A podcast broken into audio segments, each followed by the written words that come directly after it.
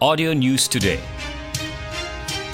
Audio News Today, edisi 5 Jun 2020, jam 9 Jumlah kes positif COVID-19 Sabah kekal 348 semalam apabila tiada kes baru dicatatkan. Menurut infografik Kementerian Kesihatan dan Kesejahteraan Rakyat Sabah, dua kes dilaporkan sembuh di Tawau dan Ranau, menjadikan kumulatif kes sembuh 335 kes. Terdapat 8 kes sedang dirawat di 6 hospital berpakar seluruh Sabah iaitu 3 pesakit di Tawau dan masing-masing satu di Kota Kinabalu, Lahad Datu, Tuaran, Beaufort dan Putatan. Sementara itu, jumlah kematian akibat COVID-19 di negeri ini kekal lima orang. Audio News Today. Enam lelaki masing-masing di kompaun RM1,000 selepas didapati melanggar Perintah Kawalan Pergerakan Bersyarat PKPB apabila berkumpul dalam sebuah pondok berhampiran Pantai Sahabat 16 Lahad Datu Kelmarin.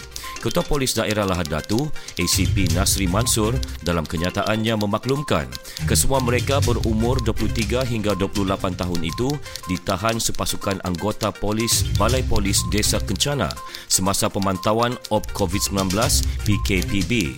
Pemeriksaan lanjut mendapati mereka tidak mengamalkan penjarakan sosial selain gagal memberikan sebab yang munasabah untuk berkumpul di kawasan tersebut.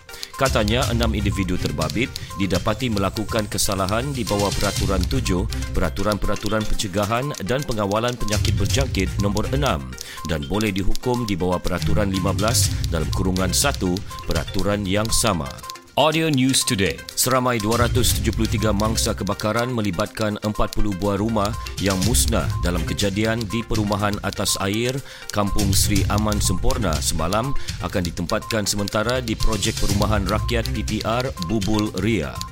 Keputusan penempatan itu dibuat atas cadangan dan keprihatinan Ketua Menteri Sabah Datuk Seri Panglima Muhammad Syafiee Abdal. Pegawai Daerah Sempurna Benedik Asmat berkata, kesemua mangsa terjejas termasuk 31 warga asing itu akan tinggal sementara di PPR terbabit selama 3 hari mengikut prosedur operasi standard SOP pengurusan bencana. Beliau berkata demikian kepada pemberita selepas menyantuni mangsa dan melawat lokasi kebakaran di Kampung Seri Aman Sempurna.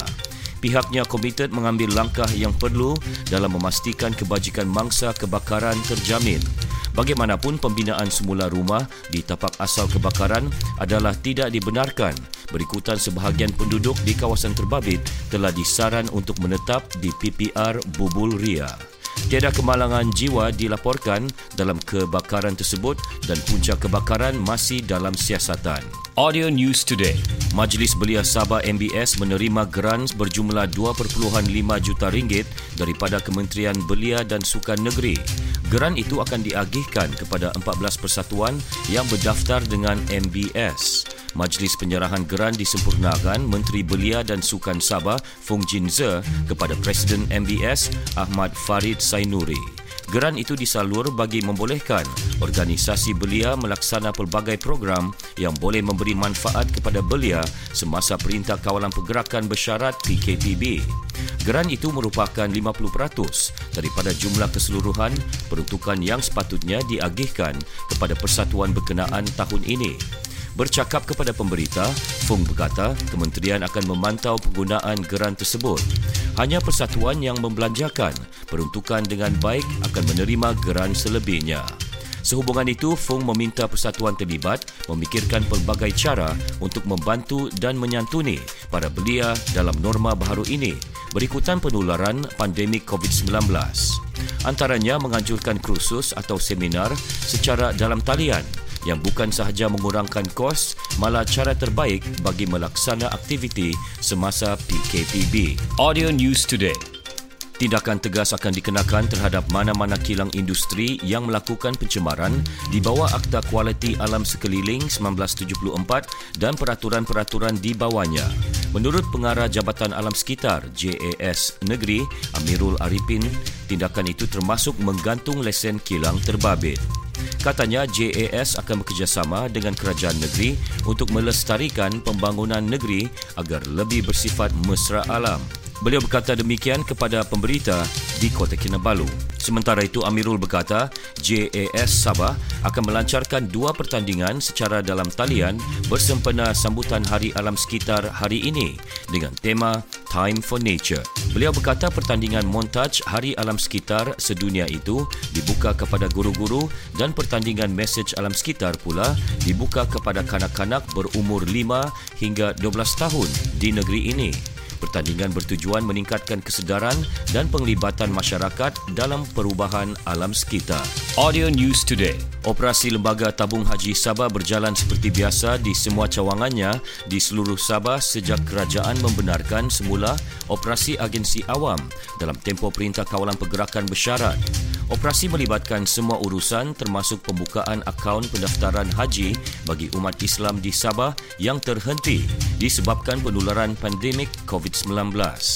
Sementara itu, menurut pengarah Lembaga Tabung Haji Sabah, Datin Nur Laila Said, status bakal jemaah haji yang terpilih pada tahun 2020 ini hanya akan diketahui pada minggu depan. Keputusan diketahui selepas mesyuarat tabung haji selaku penyelaras jemaah haji Malaysia yang akan diputuskan dalam kabinet melalui hal ehwal agama di Jabatan Perdana Menteri.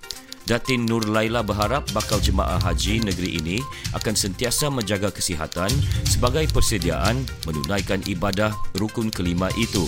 Beliau ditemui pemberita di Kota Kinabalu. Dalam perkembangan berkaitan, Datin Nur Laila memberitahu tabung haji kini rancak melaksanakan kempen simpan daftar dan menang dan seringgit sehari jom daftar haji di seluruh negara dalam usaha menarik lebih ramai pendeposit untuk mendaftar.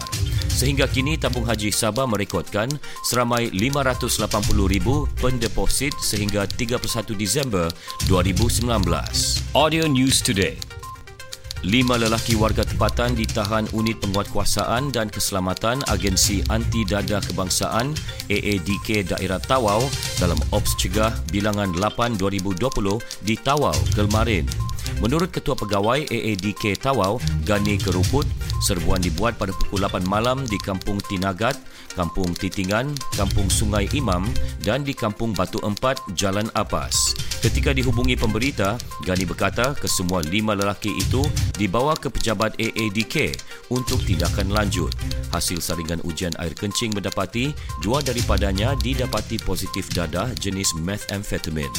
Kedua-dua suspek berumur 19 dan 40 tahun itu ditahan dan akan disiasat di bawah Seksyen 3 dalam kurungan 1 Akta Penagih Dada Rawatan dan Pemulihan 1983, Pindaan 1998, manakala tiga yang lain dibebaskan kerana negatif ujian air kencing. Sekian berita Audio News Today disampaikan Konstantin Palawan. Audio News Today diterbitkan Il Communications dan diedarkan dengan kerjasama Sabah Info. Ikuti lebih banyak berita di fb.com slash audio news today. Audio News Today.